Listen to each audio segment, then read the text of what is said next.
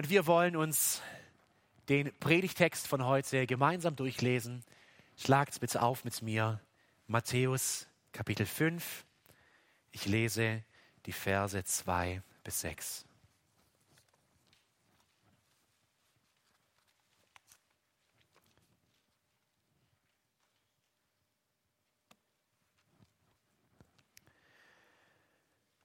Und Jesus tat seinen Mund auf, lehrte sie, seine Jünger, und sprach, Glückselig die Armen im Geist, denn ihrer ist das Reich der Himmel. Glückselig die Trauernden, denn sie werden getröstet werden. Glückselig die Sanftmütigen, denn sie werden das Land erben. Glückselig, die nach der Gerechtigkeit hungern und dürsten, denn sie werden gesättigt werden. Herr, heilige uns in der Wahrheit. Dein Wort ist Wahrheit. Amen. Wir haben in der letzten Predigt zur dritten Seligpreisung gehört, dass der Weg im Reich Gottes, das Leben im Reich Gottes, ein Weg dem Lamme nach ist. Ein Weg dem Lamme Jesu nach. Und wer dem Lamm folgt, wer seinen Fußtritten folgt, der wird hungrig und durstig. Wer Jesus als das Lamm sieht, wie wir ihn letztes Mal gesehen haben, der bekommt eine beinahe unstillbare Sehnsucht nach Erlösung von diesem ganzen Unrecht in der Welt, nach einem Neuwerden seines eigenen Wesens und nach Vergebung seiner Sünden. Wie bei jedem Wort bisher in der Bergpredigt müssen wir uns die zentralen Begriffe ganz genau anschauen. Denn wir hören sie als Kinder unserer Zeit. Wir hören sie mit Ohren des 21. Jahrhunderts. Und wenn wir Gerechtigkeit hören, dann denken wir ganz schnell an Gesellschaft und Politik.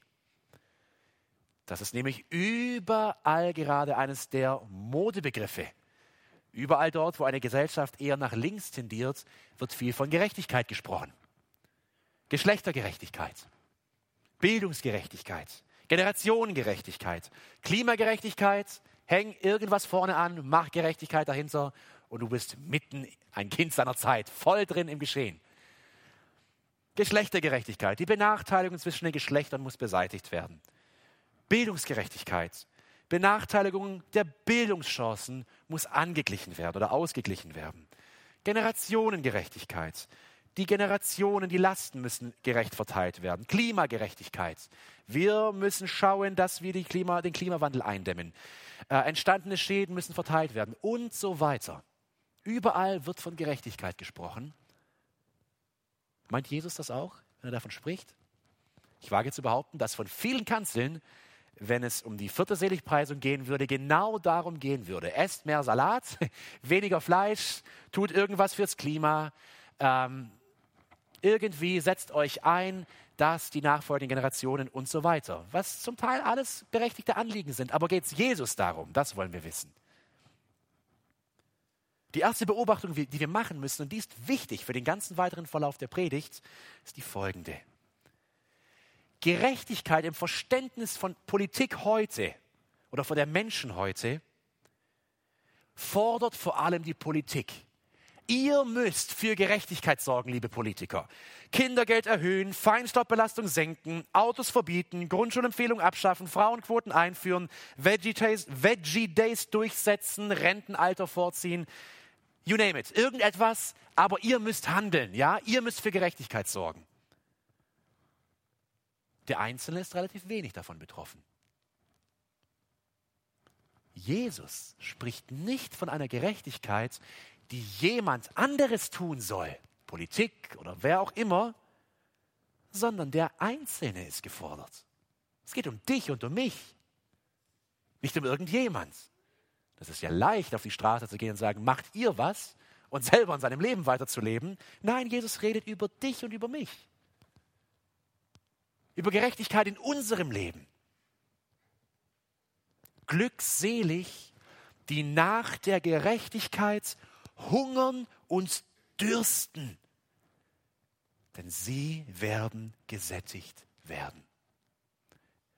Ihr Lieben, wir müssen der Logik der Seligpreisungen folgen und dann werden wir merken, dass es die ganz logische Konsequenz, diese vierte Seligpreisung aus den ersten drei. In der ersten Seligpreisung, da ging es um unsere geistliche Armut, dass wir geistlich bankrott sind. Und dieser Bankrottzustand vor Gott, der führt uns zu einer tiefen Traurigkeit über unsere Sünde. Das ist die zweite Seligpreisung. Diese Traurigkeit über unsere Sünde, die uns zeigt, ich bin ganz am Boden, ja, ich bin der letzte aller Menschen, die führt ganz logisch dazu, dass ich mit meinem Nächsten in Sanftmut, Demut und Barmherzigkeit umgehe. Warum? Wir haben es letztes Mal gesehen, wenn ich ganz unten am Boden bin, dann können die anderen Menschen nur über mir stehen. Und deswegen sehe ich das Gute in ihnen, will das Gute in ihnen fördern, will auf meine Rechte und Privilegien verzichten. Und wer sanftmütig ist, wer sich selbst am Boden sieht und die Ungerechtigkeit in sich und um sich herum sieht, wird ganz logisch gefolgert dazu kommen, dass er einen unbändigen Hunger, einen beinahe unstillbaren Durst nach Gerechtigkeit empfindet. Dass es ein so natürliches Verlangen ist, wie zu essen und zu trinken und eine Sehnsucht danach zu haben, wenn es nicht da ist, so wird es dem Menschen gehen, der als Sünder vom Reich der Sünde durch die Gnade Gottes in das Reich seines Gottes hineingekommen ist. Und Jesus beschreibt ja gerade das neue Leben in seinem Reich. Wir müssen also klären, von welcher Gerechtigkeit spricht er hier. Wir könnten biblisch gesehen Gerechtigkeit in drei verschiedene Gruppen unterteilen. Zuerst, woran wir natürlich als Bibelleser zuerst denken, ist welche Gerechtigkeit? Die schönste Gerechtigkeit. Die Gerechtigkeit, die wir vor Gott haben. Die Gerechtigkeit, die wir durch Gnade vor Gott haben. Die fremde Gerechtigkeit, die Jesus Christus für uns errungen hat. Jeder von uns wird ganz natürlich mit Hiob einstimmen aus Hiob 4, Vers 17 und mit ihm sagen, wie kann ein Mensch gerecht sein vor Gott? Oder ein Mann rein sein vor dem, der ihn gemacht hat? Wenn wir ihn kennen, Gottes Herrlichkeit und Heiligkeit kennen, dann werden wir mit Hiob hier einstimmen und sagen, wer ist gerecht wie du? Und wer kann vor dir gerecht sein?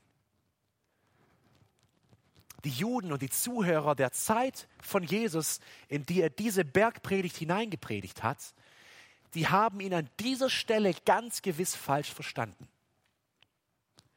Wenn Jesus nämlich hier von Gerechtigkeit spricht und von einem Hunger und Durst nach Gerechtigkeit, dann haben sie was gedacht? Habe ich ja schon. Vor allem die Pharisäer und Schriftgelehrten. Gut zu wissen, gut, dass du es sagst. Ich bringe eigentlich ziemlich viel mit. Schau her, hier mein Leben, Jesus. Wie der reiche Jüngling. Ihr erinnert euch an ihn? Das bin ich. Fehlt noch was? Eigentlich ein ganz guter Kerl, oder? So haben sie Jesu Worte mit Sicherheit gedeutet. Das war ihr religiöses Verständnis der damaligen Zeit. Und Paulus, er macht das zunichte regelrecht, diese Sicht des, der, Selbst, ähm, der Selbstrechtfertigung der Menschen in Römer Kapitel 10. Das ist wahrscheinlich der eindringlichste Vers der diese Werksgerechtigkeit zunichte macht.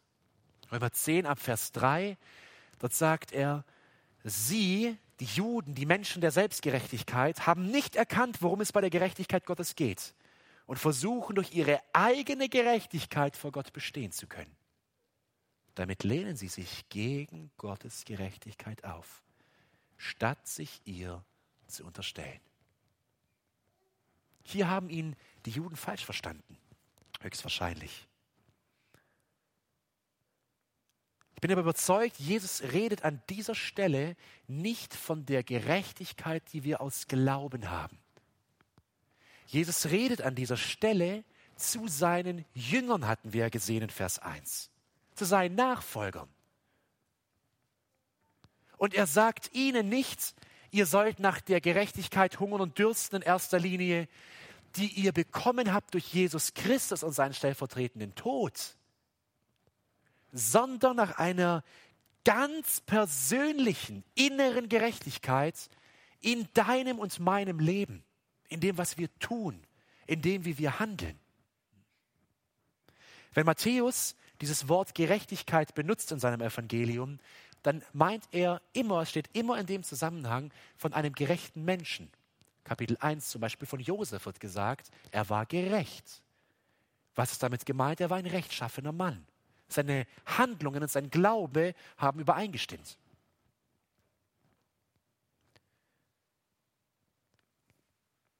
Wovon Jesus hier spricht, sind vor allem die zwei anderen Arten der Gerechtigkeit. Und das ist einmal die moralische Gerechtigkeit, die innere Gerechtigkeit, die wir in uns tragen und die soziale Gerechtigkeit, die wir in unserem Umfeld ausüben. Das wollen wir uns einmal näher anschauen. Die moralische Gerechtigkeit oder die innere Gerechtigkeit, die aus mir herauskommt, ist die Sehnsucht eines Menschen, Gerechtigkeit in seinem eigenen Charakter und Wesen wachsen zu sehen. Es ist die innere Gerechtigkeit des Charakters, des Verhaltens, ohne die übrigens niemand in das Reich Gottes eingehen kann, wie wir in der Bergpredigt lesen, und dort leben kann. Wer Gott in seiner Gerechtigkeit und Heiligkeit erkannt hat, wer ihn gesehen hat, der wird auch in seiner Gerechtigkeit leben wollen. Der will mehr und mehr, dass sein Leben, seine Handlungen, sein Denken mit dem heiligen und gerechten Wesen Gottes übereinstimmen. Ja, Jesus sagt sogar, ein unbändiger Durst, ein unstillbarer Hunger ist in diesem Menschen nach Gerechtigkeit. Und im Gegenstück eine unbändige Abneigung, ein regelrechter Hass auf das Böse, das immer noch in ihm ist. Schaut mal, was der Anspruch Jesu ist für Menschen in seinem Reich. Matthäus 5, Vers 20. Lass uns das ganz genau lesen, was er hier sagt. Denn ich sage euch, wenn eure Gerechtigkeit, die der Schriftgelehrten und Pharisäer, nicht bei weitem übersteigt, werdet ihr nicht in das Reich der Himmel eingehen. Das war ein absoluter Schock für die Menschen. Das waren die Professor, Doktor, Doktor, Pharisäer, die Mönche, die religiöser geht nicht mehr. Und ich soll weitaus gerechter sein als sie? Selbst Christen mildern diese Aussage oft ab. Das meint Jesus gar nicht so, wie er es hier sagt. Er meint eigentlich, und dann kommen irgendwelche Sachen rein, er meint ganz genau das, was er sagt. Denn die Verse 21 bis Kapitel 6, da erklärt er, was er damit meint. Er sagt, mein lieber Jünger, in deinem Leben sollen ganz praktische Früchte entstehen, die noch viel gerechter sind wie das, was die Pharisäer und Schriftgelehrten tun. Da geht es dann um Zorn, da geht es dann um Rache, da geht es um Ehebruch, da geht es um sexuelle Unreinheit, also ganz praktische Sachen unseres Lebens. Die meint Jesus und er sagt genau das, was er meint. Ihr Lieben, eure moralische Gerechtigkeit, die Gerechtigkeit eures Wesens, eures Inneren, die muss wachsen und größer werden wie alles andere, was ihr kennt um euch herum. Selbst größer wie das eurer größten Vorbilder, der Pharisäer. In Psalm 7, die Verse 10 bis 12, da lesen wir von einer Prüfung, von einer Prüfung und wie Gott ein Prüfer ist, wie Menschen genau diese Gerechtigkeit leben oder nicht leben.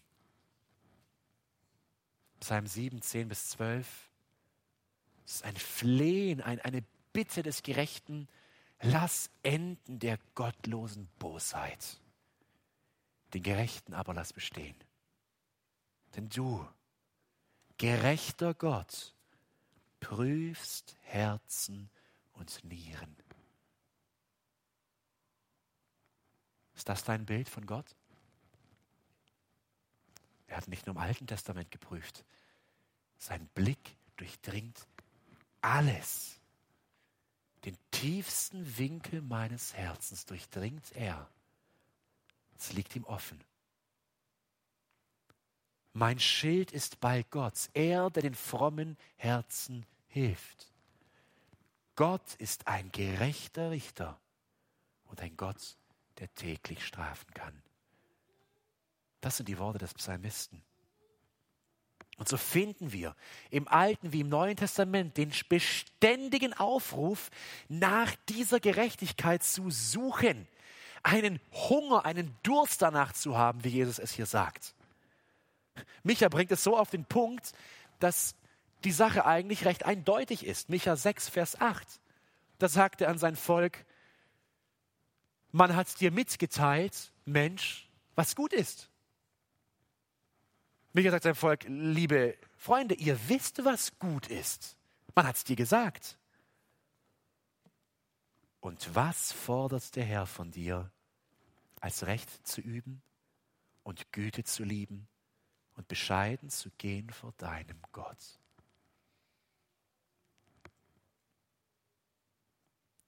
Das ist die innere Gerechtigkeit, die Gott fordert. Warum? Weil Gott so ist. Ich werde als letzte Stelle eine, einige Verse lesen, die uns diese moralische Gerechtigkeit, diese innere Gerechtigkeit eines Jesus-Jüngers in seinem Reich sehr schön auf den Punkt bringt. Und lass uns das mal prüfend lesen. Prüfend lesen, wie unser Leben hier aussieht. Römer 12, 9 bis 15. Das ist wie ein Kommentar zur Bergpredigt, Römer 12. Finden ähnliche Verse auch in der Bergpredigt selbst, aber lass uns mal darauf hören, was Paulus hier inspiriert durch den Geist sagt. Römer 12, 9 bis 15. Die Liebe soll echt sein, nicht geheuchelt. Verabscheut das Böse Haltet euch unbeirrbar an das Gute. Lasst im Umgang miteinander Herzlichkeit und geschwisterliche Liebe zum Ausdruck kommen. Übertrefft euch gegenseitig darin, einander Achtung zu erweisen. Lasst in eurem Eifer nicht nach, sondern lasst das Feuer des Heiligen Geistes in euch immer stärker werden. Dient dem Herrn. Freut euch über die Hoffnung, die ihr habt. Wenn Nöte kommen, haltet durch. Lasst euch durch nichts vom Gebet abbringen. Helft Gläubigen, die sich in einer, in einer Notlage befinden. Lasst sie mit ihrer Not nicht allein. Macht es euch zur Aufgabe, gastfreundlich zu sein. Segnet die, die euch verfolgen. Segnet sie und verflucht sie nicht. Freut euch mit denen, die sich freuen. Weint mit denen, die weinen. Ihr Lieben, das ist Gottes Wille für dein und mein Leben. Das ist sein Anspruch, weil er so ist. Geduldig und barmherzig, das Gute suchend, ertragend, rechtschaffen, in einem Wort gerecht. Und danach, danach sagt Jesus, sollen wir hungern und dürsten wie ein Mensch, der den ganzen Tag in der prallen Sonne gearbeitet hat, nicht einen Tropfen Wasser hatte. Und am Abend kommt er und dann ist es ihm egal, heiß, kalt, lauwarm, Hauptsache Wasser, gib mir Wasser. Und er trinkt. Endlich. Diese Sehnsucht soll in uns sein nach dieser Gerechtigkeit. Aber nicht nur danach, sondern auch davon spricht die Bibel sehr, sehr viel nach einer sozialen Gerechtigkeit. Eine Gerechtigkeit, die gar nicht mich direkt betrifft, wo ich nicht der Schuldige bin, aber wo ich Dinge in meinem Umfeld sehe, die falsch sind, die nicht richtig sind, die gegen Gottes Willen gehen, wo Menschen leiden, unterdrückt sind. Aber auch hier, und das ist jetzt das Interessante, folgen wir nicht der Antwort unserer Zeit. Was machen alle Demonstranten? Egal für was sie gerade demonstrieren. Ihr da oben, ihr macht was. Ihr sorgt für Gerechtigkeit. Und Jesus sagt, nein, nein, nein, nein. Du sorgst für Gerechtigkeit. Der Staat ist in seinen Grenzen und hat seine Aufgaben. Ich rede zu dir, zu dir und zu dir. Du hast es in der Hand. Es ist deine Aufgabe. Und hier könnten wir durch viele, viele Verse durchgehen, im Alten wie im Neuen Testament, wo Gott sagt, das ist mein Wille für euer Zusammenleben, für die Herrschaft, für einen gerechten Herrscher, für Gerichte, die Recht sprechen sollen, nicht Unrecht, für Arme, denen geholfen werden soll. Lass uns das noch einmal lesen, was ich vorher in der Textlesung vor dem Gebet gelesen habe. Jesaja 1, die Verse 14 bis 17. Hier in Jesaja 1, da sagt Gott, ihr Lieben, wenn ihr zu mir kommt und mich anbetet und euch die Menschen um euch herum völlig egal sind, ihr weder nach Recht sucht noch das Unrecht meidet, ich will es nicht hören. Das, was ihr sagt, was ihr glaubt, stimmt nicht mit eurem Leben überein. Ich, ich kann es nicht mehr ertragen, sagt Gott. Und was kann er nicht ertragen, wenn Menschen ihn anbeten, fromme Lieder singen, aber wie leben sie? Wascht euch, reinigt euch, sagt er. Schafft mir eure bösen Taten aus den Augen. Hört auf, Böses zu tun. Lernt Gutes tun und jetzt fragt nach dem Recht. Weist den Unterdrücker zurecht. Macht euren Mund auf. Schafft Recht den Weisen. Führt den Rechtsstreit der Witwe. Was hat jetzt die Witwe mit mir zu tun? Sie hat viel mit dir zu tun. Sie ist ein Geschöpf Gottes und sie leidet Unrecht. Dahinter geht sich jemand vielleicht. Hat ja keine Ahnung von Handwerkern, der macht die Rechnung 2000 Euro höher. Du hörst es und sagst, ich kann da nicht ruhig sein. Das lässt mich nicht los. Der haut dir übers Ohr und die kapiert es nicht mal. Ich will ihr helfen. Genau das ist hier gemeint, eine soziale Gerechtigkeit in meinem Umfeld, in meinem Wirkungskreis, auf meiner Arbeit, in meiner Familie, bei meinen Freunden, in meiner Nachbarschaft da, wo ich bin. Da darf es mir nicht egal sein, wie es den Menschen geht. Amos 5, da geht es um Wucher, wo Amos sagt, ihr, ihr, ihr verlangt Wucherpreise, das ist falsch. Ihr saugt die Leute aus. Hört auf damit. Es ist ein Frevel vor Gott. Bereichere dich nicht an dem Leid des anderen. Da sagt er, sie hassen Richter, die ehrlich sind, und sie verachten Menschen, die die Wahrheit sagen. Ihr tretet die Armen in den Staub und nehmt Getreideabgaben von ihnen. Deshalb werdet ihr nie in den prächtigen Steinhäusern wohnen, die ihr gebaut habt. Ihr werdet nie den Wein der herrlichen Weinberger trinken, die ihr gepflanzt habt. Ihr unterdrückt die Armen noch mehr. Hört auf damit. Das ist falsch. Aber nicht der Staat sagt es und schafft die Regeln dafür, was er darf, auch von Gott aus darf, sondern der Appell geht an dich und an mich, selber den Unterschied zu machen. Wisst ihr, das ist eines der großen Probleme unserer Zeit. Vor allem die junge Generation, da zähle ich mich ja selber noch mit dazu, sind schnell dabei, auf die Straße zu gehen. Ja, rettet die Welt. Ich schlafe zwar jeden Tag bis 11.30 Uhr, aber ich rette die Welt, indem ich protestiere. Beginn du, krieg dein Leben in Ordnung. Lebst du rechtschaffen in deiner Familie? In der Schule erlegst du deine Aufgaben gewissenhaft? Gehst du respektvoll mit den Lehrern um? Gehst du respektvoll mit den Minderheiten um? Fang du bei dir an. Und wenn du fertig bist mit deinem Leben, dann geh auch auf die Straße. Römer 8, 22, hier geht es um die Schöpfung, um das Leid der Schöpfung. Auch das fällt hier mit, mit darunter, wenn wir sehen, dass die Schöpfung ist in den Klauen der Sünde. Paulus sagt in Römer 8, 22, wir wissen allerdings, dass die gesamte Schöpfung jetzt noch unter ihrem Zustand seufzt. Ja, die Schöpfung seufzt, da ist die Sünde, der Tod mit dabei. Und wenn wir sehen, wie Leute leichtfertig damit umgehen, lässt uns das nicht kalt. Warum schmeißt du deine Waschmaschine in den Wald? Könntest du sie nicht vielleicht zum Ellert bringen?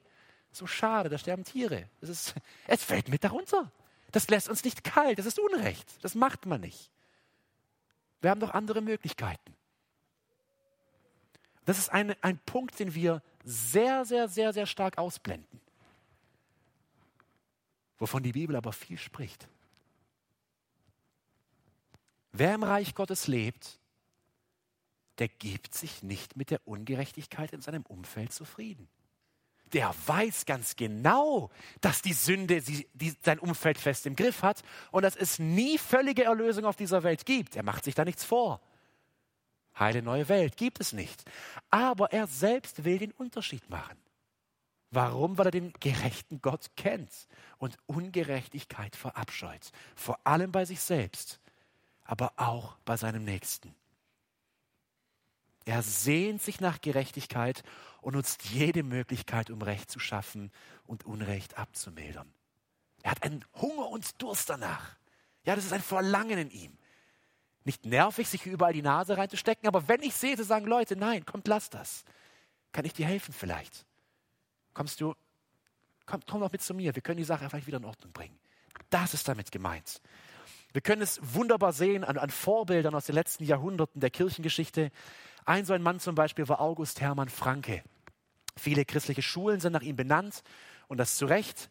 August Hermann Franke war ein Theologe, ein brillanter Mann, hatte eine glänzende Karriere vor sich, bis die Aufklärung kam, äh, immer mehr, auch an die Universitäten damals. Und äh, es gab einen Streit zwischen dem Pietismus, das war Ende des 17. Jahrhunderts, also einer neuen Frömmigkeitsbewegung mit Philipp Jakob Spener, und ähm, mit aufgeklärten Leuten, die an die Universität Bibelkritik reinbringen wollten und so weiter. Es gab einen Streit. August Hermann Franke trennte sich und begann eine Pastorenstelle in Glaucha, einem kleinen Dorf oder einer Stadt. Und hier sah er Waisen, die von ihren Eltern im Stich gelassen wurden. Vor allem verkrüppelte Leute, die, die Behinderungen hatten, die die Eltern abgestoßen hatten. Und ihn ließ das nicht kalt, es hat, ihn, es hat ihm wehgetan. Und was tat er? Er hat für sie gebetet. Das hat er auch getan, ja, das wäre unsere Antwort. Wunderbar, aber er hat doch was getan, ja. Er ist zur Tat geschritten. 1695, da gründet er, nimmt diese Kinder auf und äh, er, er, beginnt sie zu unterrichten. Wir sagen, ja gut, ist ja nichts Besonderes. Damals schon. Das war einer der Pioniere der Schulgründungen. Gab es vorher nicht. Es gab Schulen, aber nicht für diese Kinder. 1698, drei Jahre später, wurde ein Grundstein für ein neues Waisenhaus gelegt und innerhalb von 30 Jahren entstanden Schul-, Wohngebäude, Werkstätten, Gärten, Apotheken, alles Mögliche. Insgesamt wurden bis zu 2500 Kinder in diesen Stiftungen in Halle versorgt. Materiell versorgt, seelisch versorgt, ihnen wurde Heimat geboten, die keine hatten, und sie wurden fürs Leben vorbereitet. Ja, da war, das war eine ordentliche Schule, da war Strenge drin. Die Kinder wurden vorbereitet fürs Leben. Ausbildungen, Berufe und weiteres. Warum? Ihn hat das Unrecht nicht in Ruhe gelassen. Der wollte helfen. Und der Einfluss Frankes, die Stiftungen stehen heute noch in Halle, die Einrichtung Frankes hatte einen so großen Wirkungskreis, dass selbst bei uns in Baden-Württemberg, er machte Reisen, er ermutigte die Leute. Hier entstanden neue Pflegen und Heime, ganz in der Nähe hier bei uns, Winnenden zum Beispiel, die Paulinenpflege, ist 100 Jahre später entstanden, auch von den Pietisten, auch von einem, der sagt, ich will helfen. Und der zur Tat schritt. Georg Müller nahm Franke als Vorbild und tat was in England? Er nahm Weisen auf. Und ihr merkt, ein Mann, der sich Gott hingibt und der sagt, ich selbst will ein rechtschaffener Mann sein und ihn ehren, hat so einen Einfluss auch nach außen. Und Tausende, wir könnten vielleicht sagen, in der nachfolgenden Generationen Hunderttausende, haben Gott gefunden, wurde im Leben geholfen.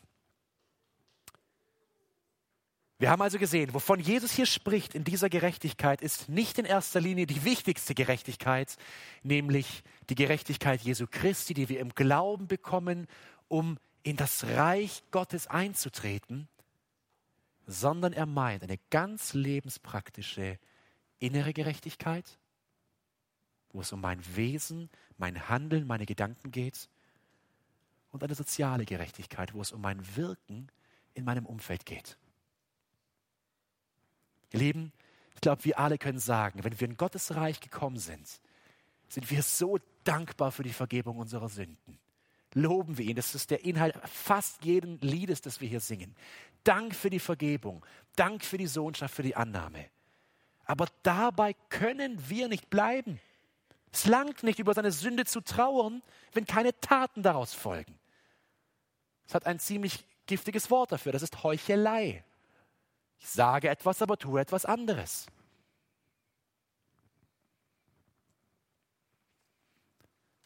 Glückselig, die nach der Gerechtigkeit hungern und dürsten, denn sie werden gesättigt werden. Dieser Wunsch nach Heiligung, der, der durchdringt mich wie Hunger und Durst. Den kann ich auch nicht abstellen. Ich sehe den gerechten heiligen Gott. Ich sehe mein ungerechtes Leben und ich sage, Herr, hilf mir, füll mich. Ich, ich habe Hunger, ich habe Durst, ich halte es nicht länger aus. Hilf mir.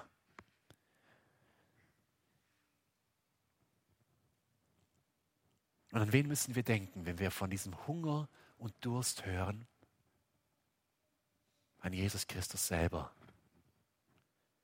Was sagt er in Johannes 6, Vers 35? Er nimmt das gleiche Bild wieder, das Bild von Hunger und Durst, und bringt es direkt mit sich und seiner Person in Verbindung. Ich bin das Brot des Lebens. Wer zu mir kommt, wird nicht hungern. Und wer an mich glaubt, wird nie mehr dürsten. Wer Jesus Christus anschaut, wer ein Leben mit ihm führt, der hat diesen unstillbaren Durst nach Gerechtigkeit, nach Recht, nach Heiligkeit. Und dieser Hunger, dieser Durst ist im Kern ein Verlangen nach Jesus Christus selbst, nach ihm, der uns gerettet hat, zu sein wie er. Es ist ein inniges Verlangen nach Nähe zu ihm und nach einem erneuerten Wesen, das ihm wirklich Ehre bringt. Und das Interessante dabei ist, dieser Hunger und dieser Durst wird in diesem Leben aber nie gestillt. Ich komme am Morgen zu ihm. Ich lese sein Wort. Ich, ich habe dieses Verlangen und ich werde satt. Und dann kommt der Tag und so wie Hunger und Durst wieder aufkommt, kommt wieder Hunger und Durst nach ihm, ein geistliches Verlangen. Und wieder komme ich zu ihm und sage, füll mich, füll mich, hilf mir Gott, gib mir dieses Wasser und dieses Brot, dass ich in meinem Leben dir Ehre bringe. Und diese andauernde Sache hat in diesem Leben nie ein Ende. Das nennen wir in anderen Worten Heiligung. Der Kampf darum. Spurgeon hat über diesen Text einmal gepredigt, vor 150 Jahren knapp, in London. Und er hat es so schön auf den Punkt gebracht, wie ich es nie könnte. Deswegen, ich habe mich entschieden, ein, ein, ein längeres Beispiel von ihm zu nehmen und es euch vorzulesen. Er sagt, genau über diesen Hunger und diesen Durst, das bringt er in die Person von zwei Leuten, einem rechtschaffenen Mann, der jeden Tag in der Kirche sitzt, und einer armen Frau, die erst frisch in die Kirche gekommen ist. Seht ihr den achtbaren Herrn dort drüben, der es nie versäumt hat, jeden Sonntag zweimal die Kirche zu besuchen? Er liest auch in seiner Bibel und hält Hausandacht. Es geht allerdings das Gerede, dass er es seinen Arbeitern ziemlich knapp zumisst und bisweilen sehr streng auf pünktliche Zahlung hält. Indessen er gibt jedoch jedem das Seine, wenn, auch nicht über, wenn er auch nicht über diesen Punkt hinausgeht. Dieser Mann lebt in sehr gutem Einvernehmen mit sich selbst. Wenn er des Morgens aufsteht, drückt er regelmäßig seinem Ich die Hand und wünscht sich Glück dazu, dass er so ein braver Mann ist. Wenn ihr mit ihm über sein Verhältnis zu Gott redet, so sagt er, wenn er nicht selig würde, so würde niemand selig. Ist er nicht ein ganz vortrefflicher Mann? Beneidet ihr ihn nicht? Ein Mann, der eine so gute Meinung von sich hat, dass er sich für vollkommen hält? Oder wenn nicht gerade für vollkommen, wenigstens doch für so gut, dass er mit ein wenig Hilfe von oben ganz gut ins Himmelreich einzugehen hofft? Dieser Mann hat keinen Hunger und keinen Durst. Er ist selbstgerecht das, was auf den ersten Blick nach Gerechtigkeit aussieht, ist in Wirklichkeit Selbstbetrug. Er will es selber schaffen. Er will es Gott beweisen. Aber er hat keinen Hunger und keinen Durst.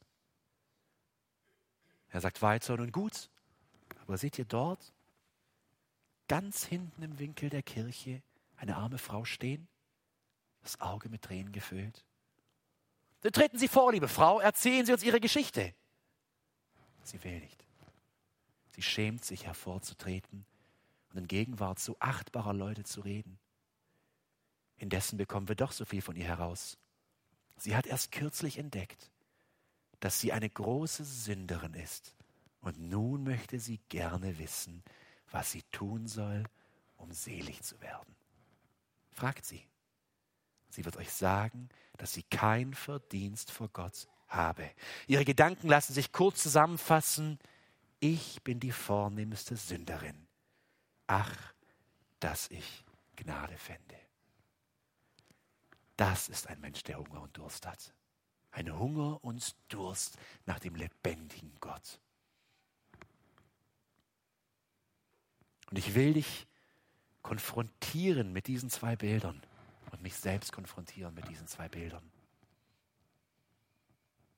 Bist du die erste Person? Brav hier seit 40 Jahren, so lange gibt es unsere Gemeinde noch gar nicht, aber davor in anderen Gemeinden. Bibel lesend, halbwegs das Rechte tuns, aber Hunger und Durst nach Gott, nach seiner Gerechtigkeit, sie ist nicht da. Lass uns wirklich mal diesen TÜV machen. Es tut manchmal ganz gut, in den TÜV zu gehen und sich selbst zu überprüfen. Habe ich Hunger und Durst nach Gerechtigkeit in meinem Leben? Oder lässt es mich kalt, wenn ich sehe, so ist mein Familienleben, so ist mein Leben in der Arbeit, das tue ich privat in meiner Freizeit und es interessiert mich überhaupt nichts. Ist in Ordnung, wird schon halb so wild sein. Das ist kein Hunger und Durst.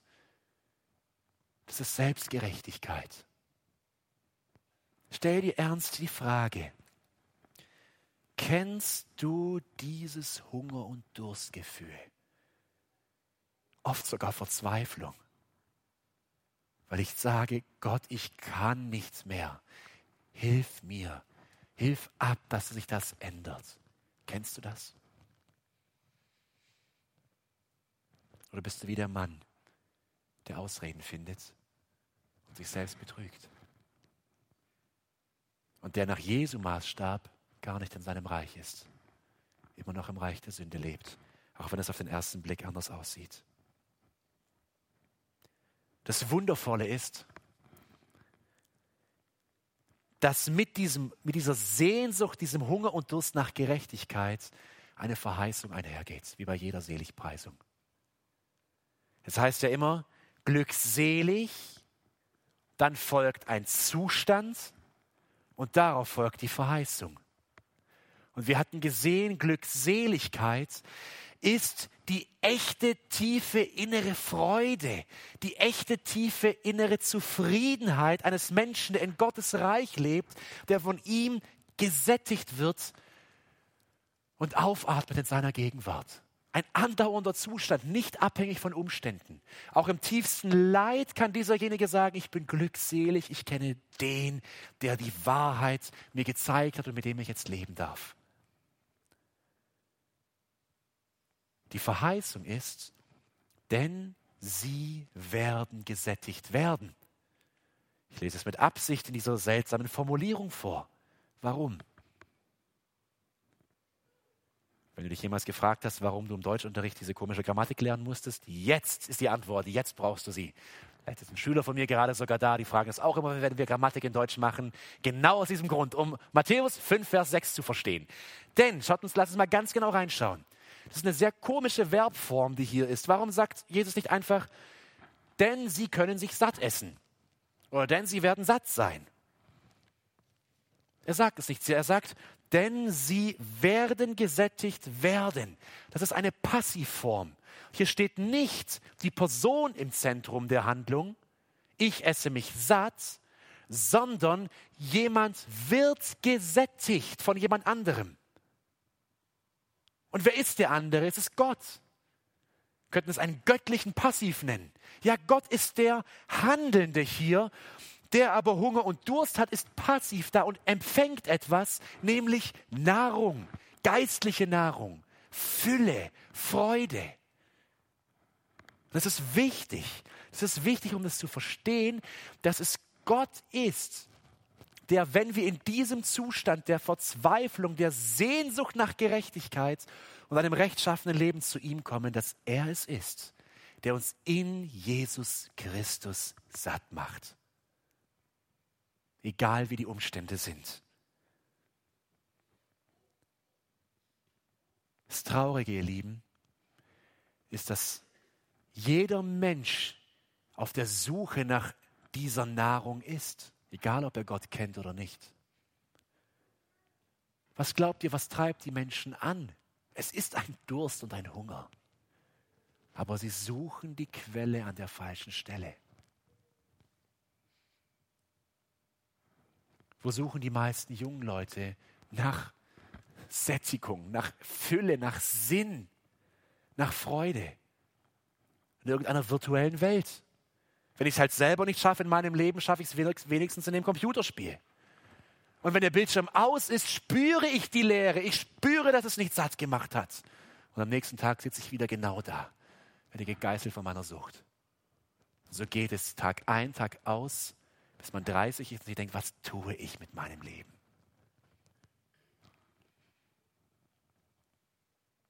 Viele junge Leute an den Universitäten, die suchen nach die haben diesen Durst und diesen Hunger und sie versuchen ihn über den politischen Weg irgendwie gestillt zu bekommen. Soziale Gerechtigkeit, macht das, sie gehen auf die Straße, rettet die Welt, tut irgendwas, isst nur noch Salat, macht sonst noch was. Irgendein Sinn, irgendwas, was sie antreibt, aber es füllt sie nicht. Überhaupt nicht. Viele Menschen im mittleren Alter, da stecke ich gerade mittendrin, wo, zu welchen Quellen gehen sie, um satt zu werden? Besitz. Sich was aufzubauen. Das ist eine gute Sache. Tut es. Das sollen wir machen. Auch das gehört zur Gerechtigkeit. Aber das ist nicht die Quelle meiner Freude, meines Glückes. Das heißt nicht glückselig, die, die sich tolle Häuser bauen. Glückselig nach Gerechtigkeit hungern und dürsten. Und das ist die Falle. Und wir fragen uns dann, jetzt ist der Garten fertig und jetzt ist das alles fertig und irgendwie, ja, jetzt muss das nächste Projekt kommen. Nein, muss es nicht. Was vor allem kommen muss, ist, du musst zur richtigen Quelle gehen. Und die findest du nicht auf deinem Grundstück und auch nicht auf der Arbeit. Die findest du in Jesus Christus, in Gottes Sohn. Die ältere Generation, die vielleicht sagen, ich habe den Kampf schon hinter mir, ich bin jetzt in Rente, ich bin 63. Jetzt will ich ausruhen. Wo ist Ihre Quelle, wo Sie danach suchen, Ihren Hunger und Durst zu stillen?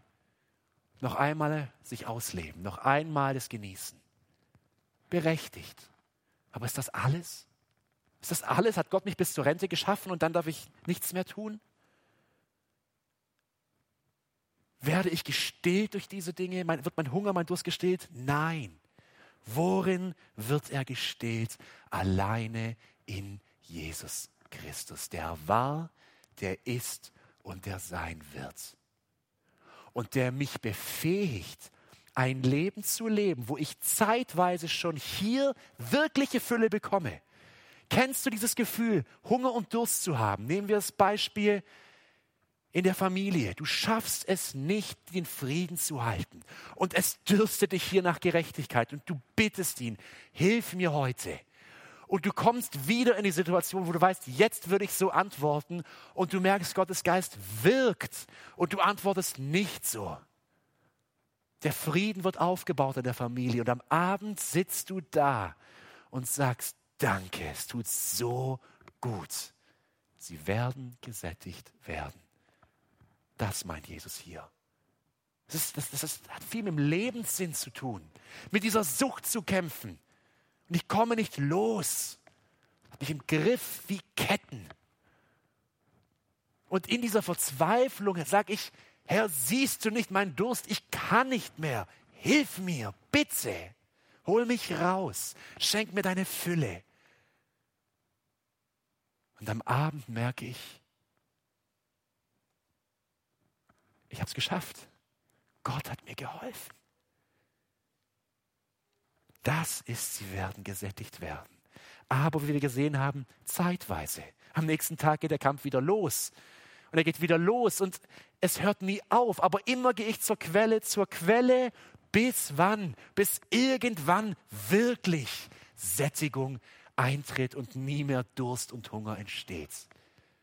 In der Ewigkeit bei ihm. Offenbarung 7, 16 bis 17. Wieder die Bilder von Hunger und Durst, aber endlich anders.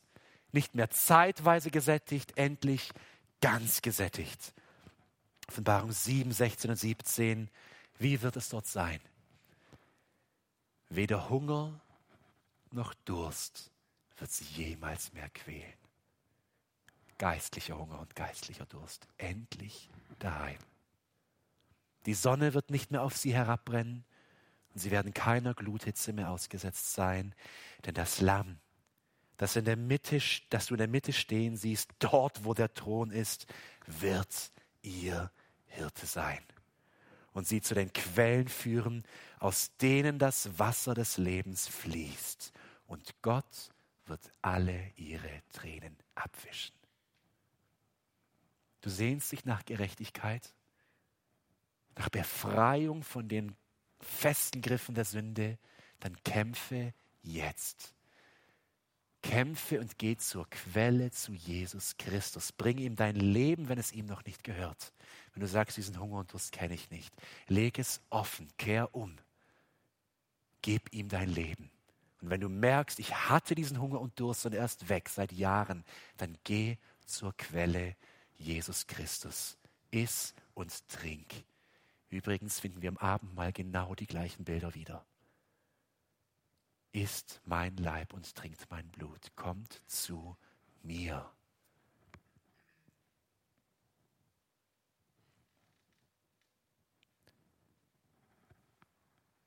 Glückselig, die nach der Gerechtigkeit hungern und dürsten, denn sie werden gesättigt werden.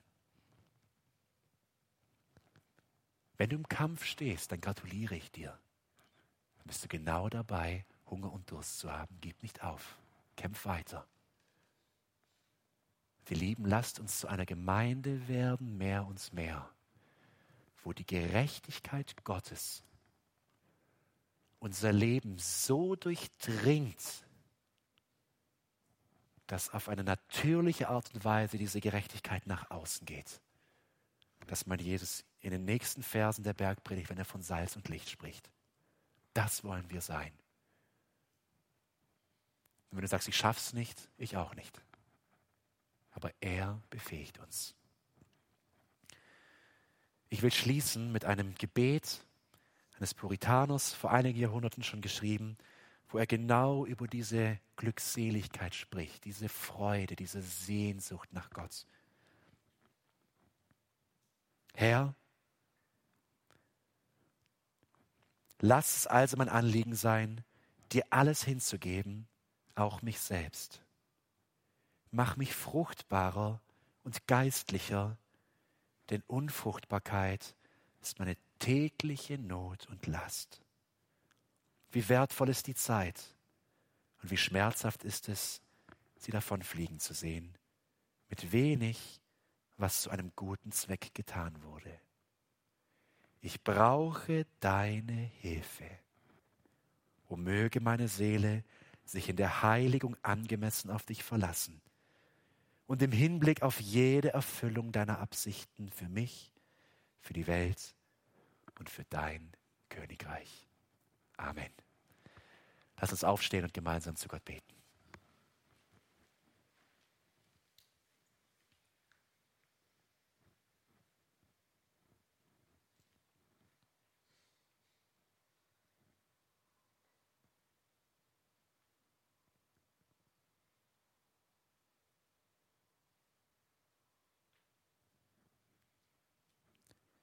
Herr Jesus Christus, wir haben Hunger und Durst nach dir.